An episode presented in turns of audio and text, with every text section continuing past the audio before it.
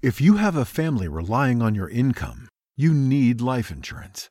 But finding the best quote shouldn't take a lifetime. That's where Policy Genius comes in. In minutes, Policy Genius could save you 50% or more simply by comparing quotes from America's top insurers. Once you apply, the Policy Genius team handles all the paperwork and red tape. To save on life insurance and get protection for you and your family, head to policygenius.com today.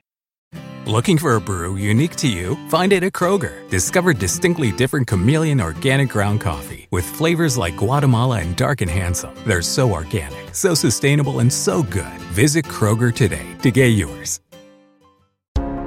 Coalición por el Evangelio presenta Cuando condicionamos el perdón, escrito por Alex Díaz.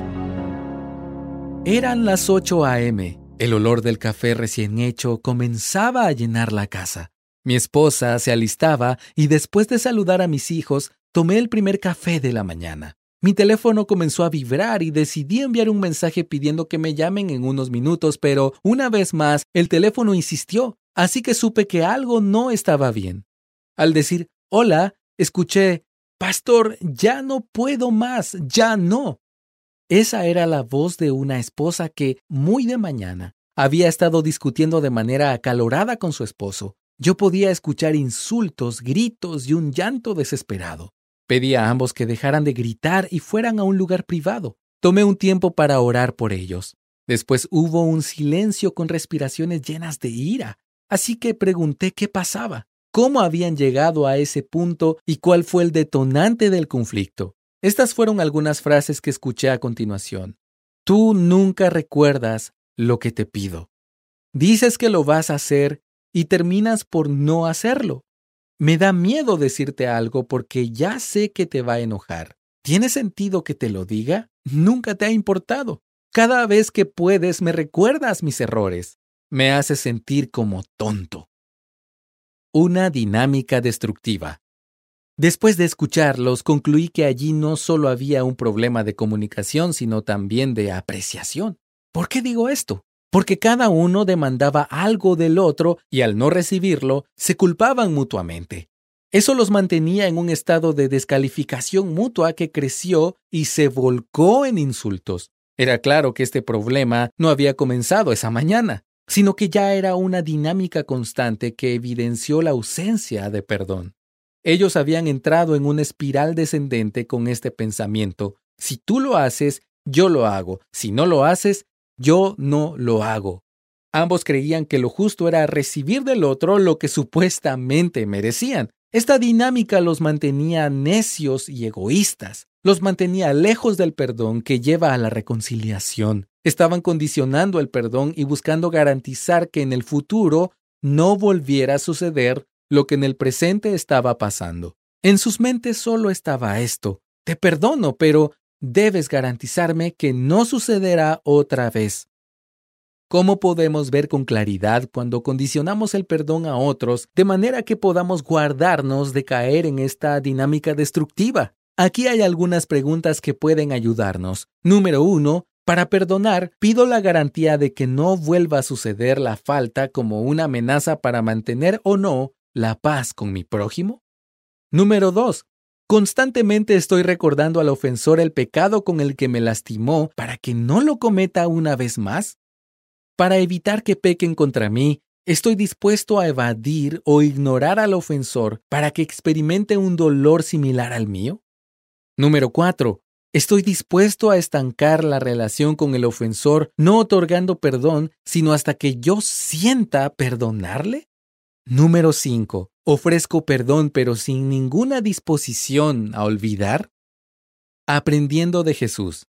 Al meditar en estas preguntas, podemos decir que perdonar no es nada fácil. De hecho, los discípulos reconocieron lo mismo ante Jesús. Él primero les dijo, Tengan cuidado, si tu hermano peca, repréndelo, y si se arrepiente, perdónalo. Y si peca contra ti siete veces al día y vuelve a ti siete veces diciendo, me arrepiento, perdónalo. Entonces leemos en Lucas 17, 3 al 5 que los discípulos le dicen, aumentanos la fe.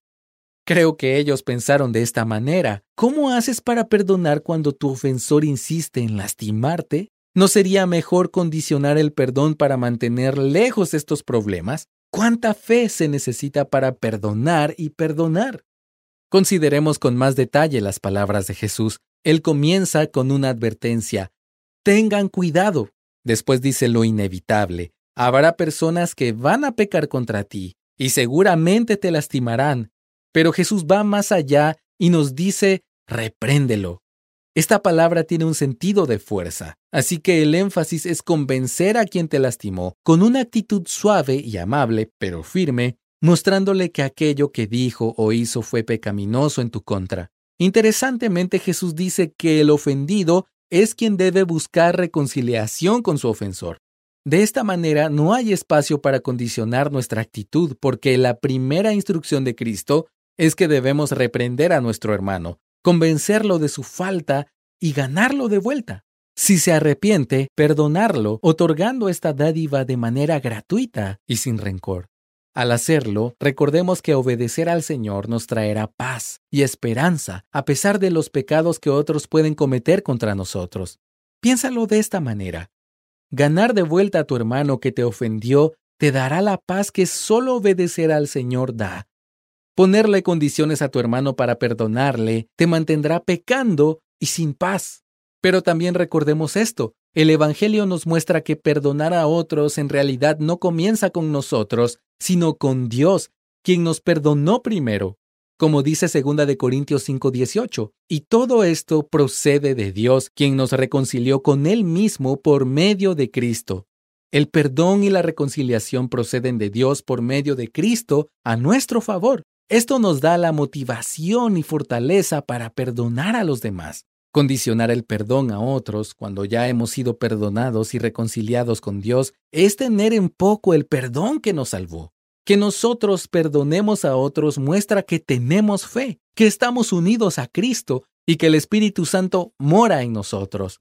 Perdonar es la evidencia de una vida que lucha día a día en la fe del Evangelio. Por lo tanto, oremos como los discípulos le pidieron a Jesús, Señor, aumentanos la fe. Muchas gracias por escucharnos. Si deseas más recursos como este, visita coaliciónporelevangelio.org.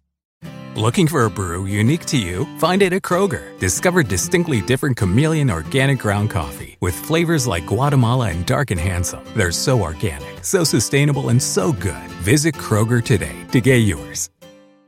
Para celebrar los precios sorprendentemente bajos de State Farm, le dimos una letra sorprendente a esta canción. Llamando a State Farm encontré estos precios bajos y cambié. Con precios sorprendentes ahorro mes a mes. Ahorrando dinerito está todo bien. Como un buen vecino, State Farm está ahí